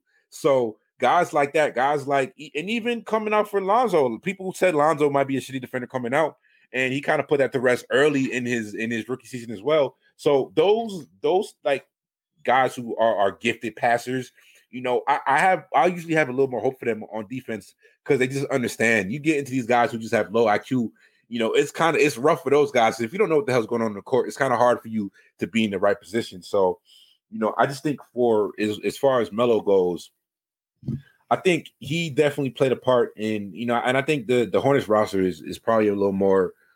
It's it was definitely, definitely it's definitely more talent more, on there. It has more complementing pieces for. It definitely had a lot like of. I think. I think it had a lot of more. I think it had more complementary pieces, but I think overall, from the main stretch for both of them, um, it's it's to to give it to Ant. I have to ignore a lot of that first stretch of the season, which is hard to do, man. Because anywhere yeah. anywhere up until up until even past the All Star break, like all he was like basically the worst shooter in the league. He just took the most shots, and and, and we talk like we talk about we talk about it like he wasn't efficient at all. And shout out to the shout out to the faction of of T-Wolves yeah, fans who wanted who wanted D'Lo traded, but and final stretch where he really improved. It coincided with you know getting having another ball handler who opened up way more shots for him. So I kind of think that's what took him to another level. But yeah, Melo man, I just think his impact over the season was on a different level. Yeah, you know his his passing really just it it turned the Hornets into a destination. It made them must see television. You just talk about you know that ability to you know it just right you talk about that that jv time stop but that jv them boys was having the most fun in the league on a know, honestly basis in between Melo I was gonna say Melo became what everyone thought Lonzo would be, that spark plug. You know what I'm saying? Like everyone thought I feel like Lonzo had more of a like uh when he was coming in, I had the buzz, like even Magic said it, like he's gonna be a face to turn Lakers around, but all of that, Melo was showing like he's a true superstar. You know what I'm saying? I'm, I'm even a big fan of the Ball brothers as a whole, but uh, Melo definitely been more consistent, and he's playing at a level where maybe he'll be a leader of a team one day. You know what I'm saying? Yeah, I mean, I, I get that, but I think a lot of the the Lonzo hate is was, overblown too. I think, that was Magic. That was Magic's fault. Yeah, it was. It was uh, Magic's fault. But like, I think Lonzo, like Lonzo, and LaVar, and LaVar. Situa- uh, Lonzo in another situation like playing with Point Zion and Brandon Ingram is not really, and Stan Van Gundy running that offense through them isn't really going to be beneficial to Lonzo. But everything Lonzo has done this year, I, I, don't know if I agree with that. I don't. I mean, look, Lonzo's improved shooting think, splits. I think it's uh, more. I think it's more about the center than than Lonzo. I think Lonzo fits perfectly next to both of those guys. Um, you know, I and and I think for defensively, defensively, like and and this is where I talk about it because um, even Brandon Ingram, who is one of my favorite young dudes in the league, I'm a I'm a bi stand. That's my guy. One of the, I think he's one of the best, you know, just pure bucket getters out of out of all these guys. If we just like comparing, you know, skill sets. But you know, both him and Zion both leave, you know, room to be improvement, um, room to improve on defense. They're, they're not necessarily like um they can they have they have their moments where they look good. They also have their moments where they're just completely lost on defense. Um, and you know, the Stephen the Steven Adams signing was always questionable, but you know, I, I just think Lonzo fits perfectly next to them. You know, I think defensively is the fit between, you know, I think defensively the fit between Zion and Ingram might be more of an issue than, you know, people might give it credit for more than the offense. I think offensively it can work. Defensively, is that really how you want to maximize Zion? I would look at it because we know Ingram is great, but push come to shove, I you know they're gonna they're gonna pick Zion over him. Yeah. So, I so yeah, I, th- I just think I think I think um as a complimentary piece, you know, Lonzo Lonzo is just perfect for for something like that. Um, can he run a little more point? Probably. Um, but I also don't think he should be running like like twenty or thirty pick and rolls a game. That's definitely not the best way to use Lonzo either. So, Oh no, no, I don't think he should be running a pick and roll. Like us, let's not get overblown. Like, yeah, he can run it. I don't need him doing it. I don't need that to be how offense is initiated, right? I think on a team like we were saying at the trade deadline, like on a team like the Knicks, Lonzo works perfectly. Like you need I mean, yeah, somebody for sure. who you need somebody who can get fucking your players the bot the, the rock and handle the rock in those tight situations. And then just his improvement as a shooter has made me more confident in you know being like, okay, that's a piece that you would go after if you're another team. Um, I don't know how I feel on BI yet. Like I think BI is very talented. Um, he still has a little loser stench on him to me. Um, I know that's not you know that's what some like my boy Ezel would say. Like he has him on the loser list right now, along with like Zach LaVine. De- Devin Booker just got off that list. I don't really like. Devin- uh, fair, fair, fair enough, but the stench was was loud on Booker. It was. Oh yeah, was- yeah, De- Devin. But I don't think it was fair, what- but the stench was stanky on Booker. you see what a good point guard can do, right? Like you see what you see what a good on, point guard come on can now, do. So come on now. So it's just like Best You point know- guard. he- Yeah, I mean, yeah, you right. so it's just like Devin Booker just got rid of it, and literally through no merit of his own, because he's playing literally the same way he played his whole career. It's just he has somebody else to help. But I mean, I don't know what the issue is with Bi, and, and I mean they're young, right? Listen, I don't. That's like how old is Brandon Ingram? Maybe twenty five. No, he's 23, bro. He's probably about to, he's about to turn 24. That's my point. Like these, this is a yo- oh my god, Miles Bridges just killed somebody. Um, I think I think it's one of those things. Shout out to Doug Yeah. McDermott. Oh man, um, Nick Legend. But I think I think it's one of those things where it's just like it's about fit sometimes in the NBA. As bad as it as bad as that sounds, because a lot of these guys are talented. It literally is about the fit. Um, which is why when we're ready to give up on a lot of players at 22 years old, I'm just like maybe they like some people stink. There's some 22 year olds that just stink. They're not gonna cut it in the NBA. But like Mhm. At 22, you should get another chance. You're Probably, already there. probably, probably like two or three more chances, depending on the fit, honestly, you know. But um, so so yeah, rookie of the year, man. uh, Like Ant- Anthony Edwards was was amazing. I, I just think, you know, in terms I, I really do think I, I think number one, number one, um, because we, we spoke about what what what were you supposed to do with the number one pick? That was a, that was a very, you know, we we belabored that conversation to its death, you know, coming into that draft, Raz. You know, Yeah. now I didn't see a bad pick between Ant or LaMelo. I saw it with both of them. The only people that I'm scoffing at right now is Golden State because I really do think they tricked Mm. off something serious not taking LaMelo Ball. I don't think it made sense then. Still don't think it makes sense now. If you want to make the case about if you want to make the case about um a- like trading Wiseman, sure. But if you took LaMelo Ball, his stock, he would have fetched you more in the open market than Wiseman would have anyway. You know, you know, and as you know, why they did, and and as we spoke about earlier with, with Draymond, they basically, you know, a full season of Draymond, a full season of Steph, NBA wing defenders. I don't even want to say they're like great wing defenders. It's just, you know, hot bodies who can do shit. You know, you know, no shouts out to to um Chance the Bazemore, but you just talk about hot bodies, and that that team still ended up as a as as the fifth or sixth team as the defense. So you know that's exactly why they should have took, you know, the, the chance on somebody like LaMelo, just to be like, all right, fuck it, even if he doesn't fit my code. But I think it was just like, I think I think some of it was, oh, we don't want to do the LaVar thing, and I think some of it was was Kerr, you know, just trying to stick to his own, you know, his own philosophies and his own systems. But you know, it's going to be interesting to see what happens with Golden State with the lottery with that pick, where that pick ends up. Um, because this summer, this summer for Golden State is going to be crazy. It, like I don't see why they would want to take another top ten pick on this roster. Um, when we see what Steph Curry just did, they should be trying to get as much um talent that can win right away on that roster as soon as possible. Um, but we're gonna see where that pick ends up. We're gonna see what they end up doing this this offseason. So um first first team all rookie Raz as we as we wrap this up real quick. What's your first team um First look team like all- and who you want to highlight on there? First team all rookie would be LaMelo, uh, Tyrese Halliburton, who if you remember from the beginning of the year uh, when we were doing the draft stuff, was very high on Halliburton. Um, just you know a utility knife. Um, can play play two, three positions if you need him to be. Um, his shooting will like his shooting form was always overblown, like it goes in. There was no reason for everybody to want to tinker with it so much or for that to be such an issue on the next level.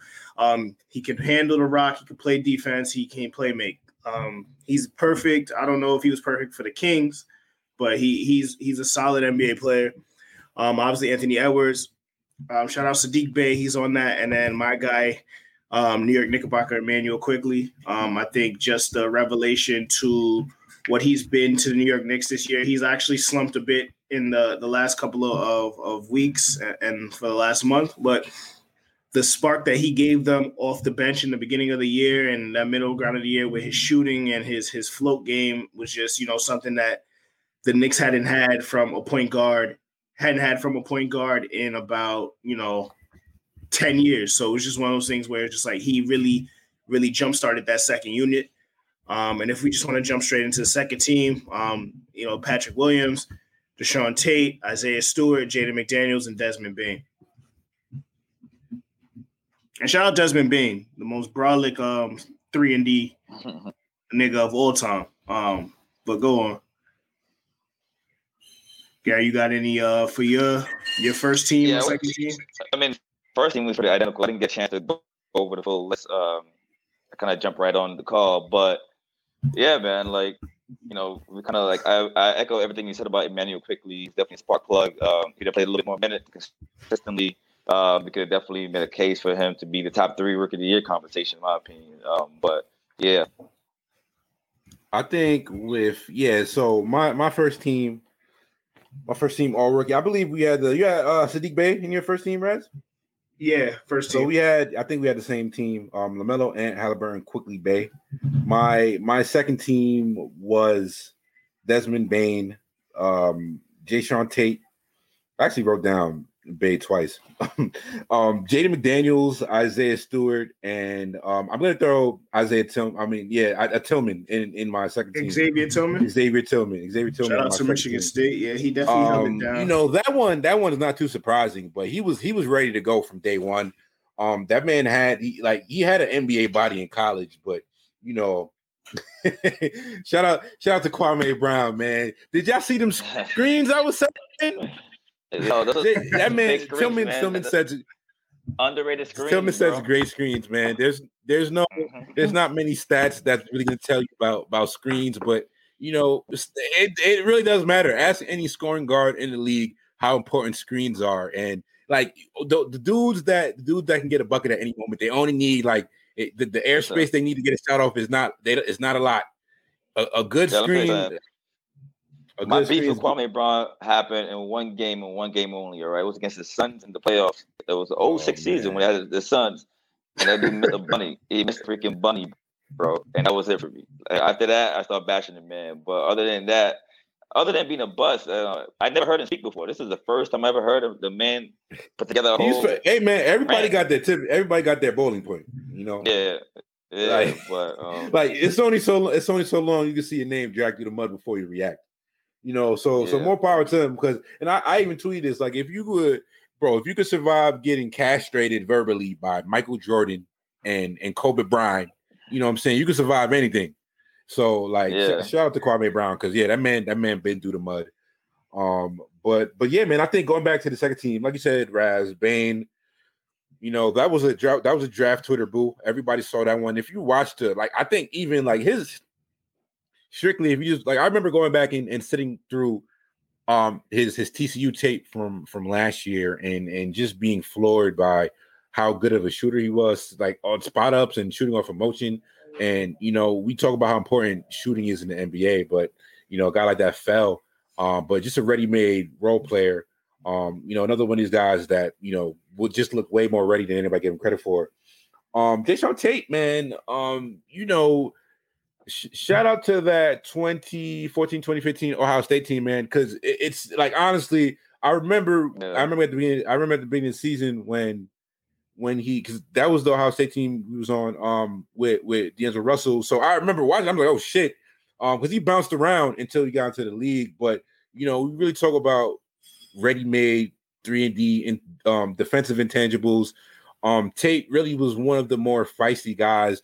You know, shout out to the Rockets, man. The Rockets really wasn't on a lot of people's radar uh, following the Harden trade. Um, but I went back and watched some of their second half stuff, man, and I was thoroughly improved with, thoroughly impressed by, definitely, you know, Kevin Porter Jr. definitely showed out, and you know that that dude is a bucket getter, you know. But but Tate and even um KJ Martin, you know, that's another guys. Those are those are great finds for them. So like like you know those those guys aren't anybody who's going to change the the trajectory, of your franchise. But you know, filling every spot, it's important. If you get those guys on cheap contracts, you know, it allows you to spend money to go get somebody who can really fill that hole for you, that could really help you when they're ready to start competing again. Um, Isaiah Stewart, man, one of the better, um, another one of the a, a great pick. I forget where he went off the top of my head. Um, but yeah, man, he shooting, shooting wise, he's another one of these guys. I think um disability to space the floor. I think he he, he shot he had a stretch where he he um, showed his ability to really shoot, even on the mid range. Um, I'm looking at his stats right now. He shot 51% on all mid range shots, 88%. Um, that's 88th percentile um, as a mid range shooter. Um, so I think you know where he goes as from from this next step. I think he's shown a lot um to make him somebody to keep an eye on going forward. His he has an NBA body. We talk about that. He has ridiculous shoulders. Um, yeah. so I, yeah, yeah, yeah. he, like like literally like literally like Roman Roman Greek shoulders on on on Isaiah Stewart. So when you when you talk about him and what his potential is, that was really that was a great pick uh for Troy Weaver um in Detroit. So you know you find a center like that, and I, I think he was the 16th pick off the top of my head. But you know you find somebody like that late in the draft, that's definitely a great you know value for them.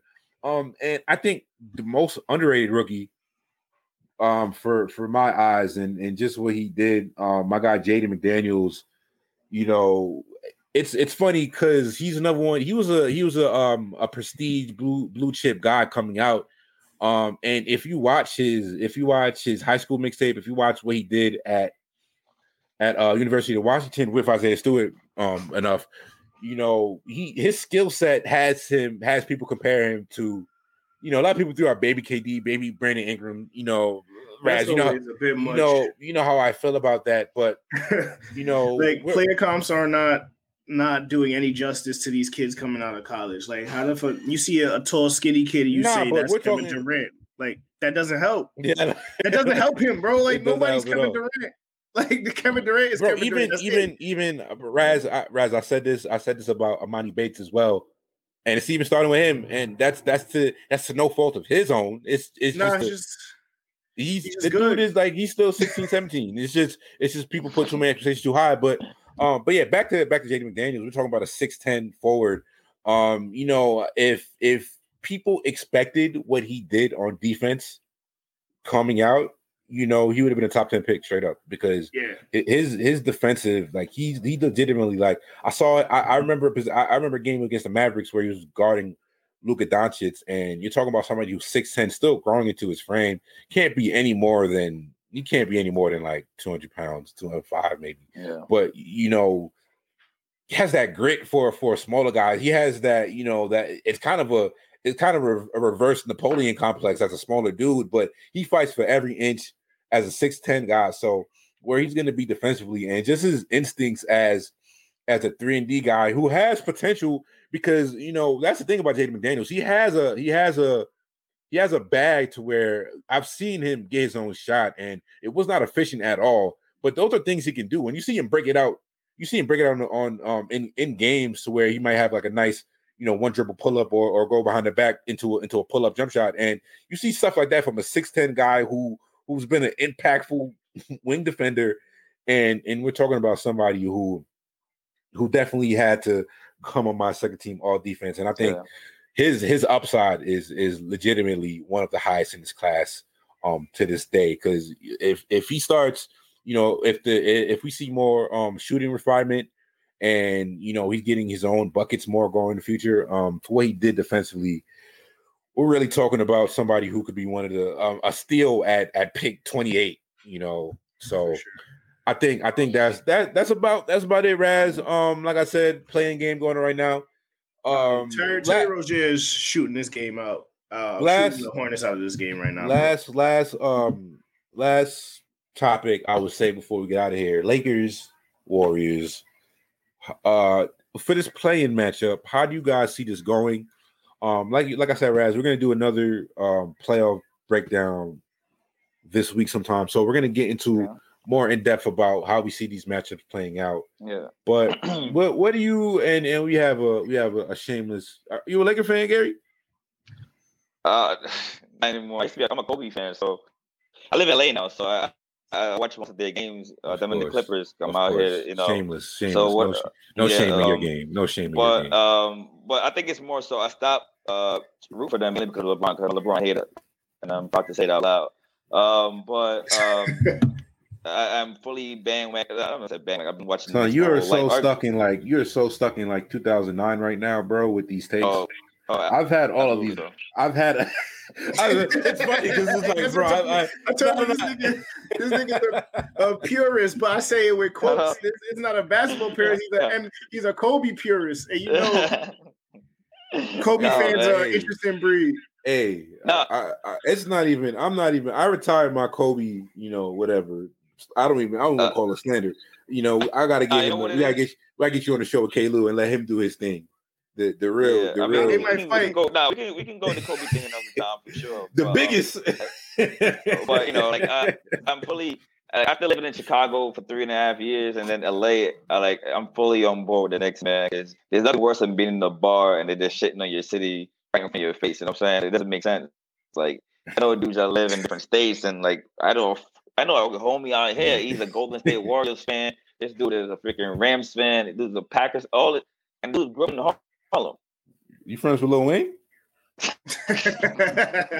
my bad. You said Harlem. My bad. My bad. But, yeah, no, going, going into going into going into this this matchup.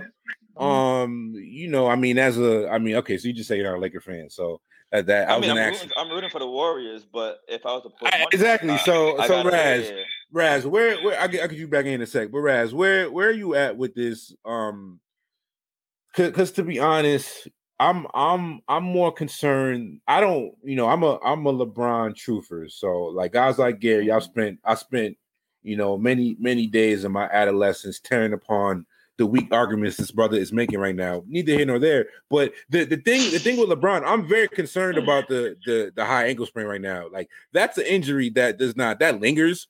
Um, him coming back and and like you know spraining it twice, re re injuring it, re aggravating it twice you know, also puts me at pause.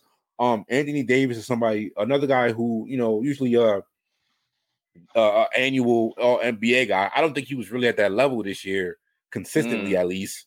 So, and and in a in a short series, Raz, what would what would your what would what would your concern level be for the Lakers in general, if if there is any. I'm I'm I'm just a little concerned about the injury because if, if LeBron is hurt, Le, like that that beige motherfucker is one who will make you pay in a couple games. So that's not really the situation you want to be in. But where are you at with it? Um, I'm gonna go on record right now. Um, Steph Curry might get him out of there tomorrow. Um, I think I think I think Steph I think Steph might go for 50 on the road and let it fly on these niggas. And I, that's not that's not an indictment on the Lakers, bro. It's just a one game series. That's just what it comes down to. Like it's one game, right? So it's just like yeah, yeah. Steph Curry yeah. only need one game. He only you know, need I one see game. that happening, but uh, you know, like I still wouldn't necessarily bet against LeBron and LeBron have a better I, I, I wouldn't. Uh, I wouldn't. I wouldn't say that would be wise to do any any time you know. So but, well, like, I, I, wouldn't I, say anytime. Stop it. Stop it. I wouldn't say no, anytime, no, bro, you know, bro. Come on. I mean, man. in this situation, if we're talking about this situation, I still think uh, Lakers uh, has a better team, especially LeBron. Before, of know course, they have a better team. No, they, um, they for sure have a better team, know, but yeah, for sure. Um, but I, I agree. Like uh, Curry can get hot, and that's it. You know what I'm saying? One game series, he can go. 50. Why do you hate? Why do you hate LeBron, bro? Well, first, uh, LeBron strictly NBA this basketball. Black excellence, person, like, like, bro, what you, no, no, like, see, bro, see, how you hate the, how you hate the charter school, son? See, how you hate the charter school? That man paid. That's what. You beat me to it. You just that's my point. Uh, you LeBron fans. You beat me to it. I just made, I was about to say strictly NBA basketball reason to separate LeBron. The I could I could do that too. I'm just saying. LeBron, but, but you led with the charter schools. You led with black. I did not lead with the charter school. I did, did not lead with the. You led with black excellence. That was not my lead. That was my. Then, no, you you said black excellence and charter school. Which he is. But, which he is. No, which he is. I, am not talking about it. That's why I have to make it clear. I love LeBron as a black role model. Never got arrested in 20 year career. Here comes the butt. Here comes the butt off the core issues. We listen to the same music, you know what I'm saying? I fucks with it. but he was fortunate. he was fortunate to play most of his career in a lesser talented conference. But he, as a top 10 athlete, I mean, NBA basketball player, he, he thriving. He dominated. You know what I'm saying? Did he not win the there West last year? There was some. He got there. Uh, he, he got there. But we're not talking about him being a bust. We're not saying that he's a bust, like he's never going to win anything. I expect him to be at a certain level, but you put him with another player who's top 10 in this prompt. I expect that. You know what I'm saying? Pau Gasol hey. was never top mm. 10 in the NBA. Pau Gasol was never top 10. And we saw the Mamba mm, Yo, I need talent. Mm, the Mamba said I need talent. They bro, Pau Gasol, Pau Gasol is a Hall of Famer. We're not going to do this right I now. never bro. said top. T- he is. I'm not going to disrespect Pau Gasol just to. Um, well, you just. I, well, he, bro, he got. He, no, no, no. Pau, Pau Gasol, Pau Gasol, Pau Gasol made. Pau Gasol made two. All, Pau Gasol, Pau Gasol, hold on, hold on, hold on. Pau, Pau Gasol made multiple All NBA second team. That's literally a top ten player After in the league. After no, that's 20, 2011. 20. Gasol was never an All Star prior to Kobe. Pau Gasol was an All. Bro, no, how much you want to bet? How much you want to bet? Paul right Gasol was an All Star in 2006. Right he was no, an All Star in 2006. Yes, he was. No, on Memphis. Yes, he was. Are, are you looking Paul at Gasol right was 20 and 10 in Memphis. Oh, no, was he an All Star? Yes, I just said in 2006. Are you looking at it right now? Bro, I pulled Are you looking at it? Me to. No, I'm not. I'm, I'm not looking at it. I know he was an all Let's look it up. Let's it. He, he, was, a, he, he was All Star 2006. In Memphis, 2009, 2000, 2009, 2011, 2015, and that's back to bro. So he got he was he got one before bro. Kobe. Paul Gasol, Paul Gasol was 19. Paul Gasol was 19 and nine. All right, at 20, right. at 22 right, years old. At 22 right, you, years old, but you like, got me that, but he was no Andy Davis. Stop it. He was never top ten playing in the league at any point. Paul Gasol at any point, Paul Gasol. Yes, I'm not. Paul, Paul Gasol. Career, but what I'm saying, he was never uh, Anthony Davis level, skill set wise or defense wise. Talk about defense in entire podcast. Paul Gasol was never ever. All right. All right. Okay. So, but but like easy, that's a very easy retort. Kobe Bryant spent the first eight years of his career playing with LeBron. I mean, playing with Shaquille fucking O'Neal. What are you talking about, dog?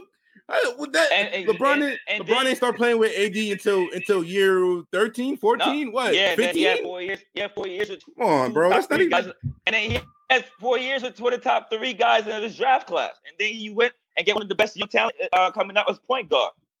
Kevin Love is your third option, and if you want to look at somebody's numbers before LeBron, look at K Love's numbers before he got to LeBron. I don't feel like that's a good K Love was a double LeBron, double, bro. I don't feel I, like that's a good.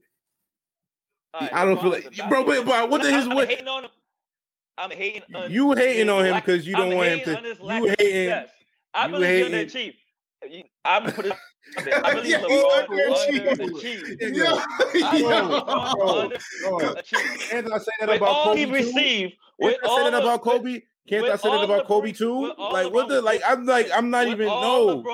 With all LeBron was given to only have three rings at this point, I'm sorry. I'm sorry. Bro, I am not impressed. They only no. This argument, this argument is hilarious. This argument is hilarious because Kobe and Shaq, LeBron under Kobe and Shaq LeBron was supposed to win like twelve rings, nigga. Yeah, they were supposed to win like twelve rings. Well, unfortunately, the egos got in the way. You're right. I, I agree with you on that. The egos. You just gonna ignore that. You just gonna ignore that. You just gonna ignore that. I, got a guy there. I have another call coming up. I actually four minutes late from my next call, but I'm gonna put it on record. I believe with all that LeBron was given, he underachieved. All right, we cutting your mic. I'm talking to you later, bro. Yo, thanks for having me on some real shit. Thanks for having me. Yo, appreciate uh, next you, time I'll make sure you, my um, I'm gonna make sure I get the premium package for my Wi-Fi out here. You know what I'm saying? I've been doing I've been uh, doing the cheat sheet route. I got too much going on right now. no, I appreciate y'all, man. One love, all right. Best of luck. Uh, stay up, my G. Stay up, yeah, bro. Rap, uh, for sure, brother. I'm gonna be Yo, t- yeah, man. Appreciate you, dog. Appreciate you. Uh, but yeah, man, Raz, we could get we could get out of here in a moment. Um, but any, that I mean, nigga, any. that nigga said, "I believe LeBron underachieved." I think, I think when when takes like that are said, we we I know we we've been on a little longer than we should have been today, but I think one of those this is one of those takes you gotta let breathe and let everybody and let everybody understand no, man. You know the the funny thing is, and like that that conversation, and that's why I said exactly why it sounds like we still in 2009. Because like when we um I, and I say this to, to talk about NBA Twitter, because when we talk about how it sounds to talk about basketball, that's how it sounds.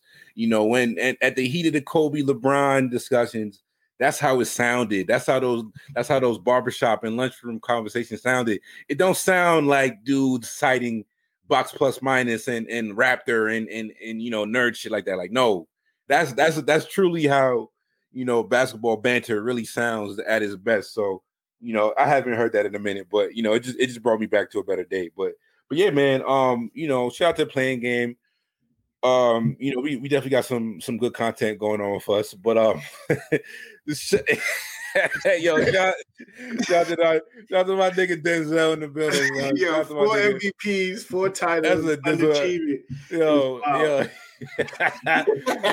yo, what did Kwame, I, yo Kwame said? Kwame said, "I came from the, I came from he free said, lunch, nigga." He said, "I had no shoes on my feet. You gonna call me a bus? My mom live on the golf course. you gonna tear down a black brother like this? Nah, we can't stand for that on draft season. But um, Raz, any any final Paul George? Yeah. any, final, any any final takes, dog? Any final takes? Um, anything else we didn't cover? Um, I mean, coach of the, coach of the year, Monty Williams, year, Thibs. They, they gave, I was gonna give it to Thibs. I'm not upset with Monty Monty Williams. That's a black man, of course. Mm-hmm. So you know, uh, I do think Tom Tom Thibodeau did a lot more with less, for sure. Um, 100. percent Yeah. He gave he gave the Knicks an identity. He brought the New York Knicks back to prominence, you know, like some relevancy in New York City. So I mean, they might build him a statue in front of the garden for that. So I mean, that might be better than the award anyway. So it's just like one of those things where it's just you know Monty Williams, God bless him. You know, he lost his life, re- uh, his life, his wife, his recently. wife, his white wife. Yeah. Um, not that I mean anything with that. that's, that's tough. Bro. It is tough, but we gotta end the show now. That was the IPA talking. I'm off the I'm off the rock. Shout out to the IPA. We drinking. Uh, but um, but yeah, Hubert Davis. Um.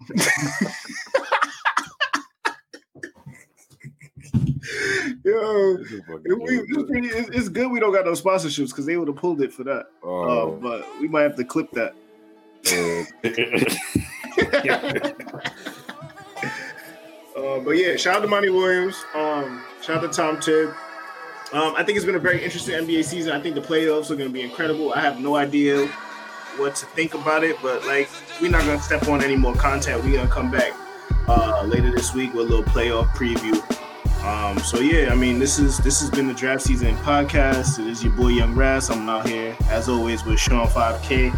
We want to thank uh, Mr. Garlando Gary O for hopping on. Um, you know, he had that K-Lou Wi-Fi. We really do got to vet our guests, but we just here having the homies on um, and having a good time. So we do appreciate y'all as always. We're gonna check out on the next episode. Please stay tuned. We will be bigger and better. Um, pause all the time. So uh, let's let's uh let's wrap it up on that before we we, we break off any more political connects.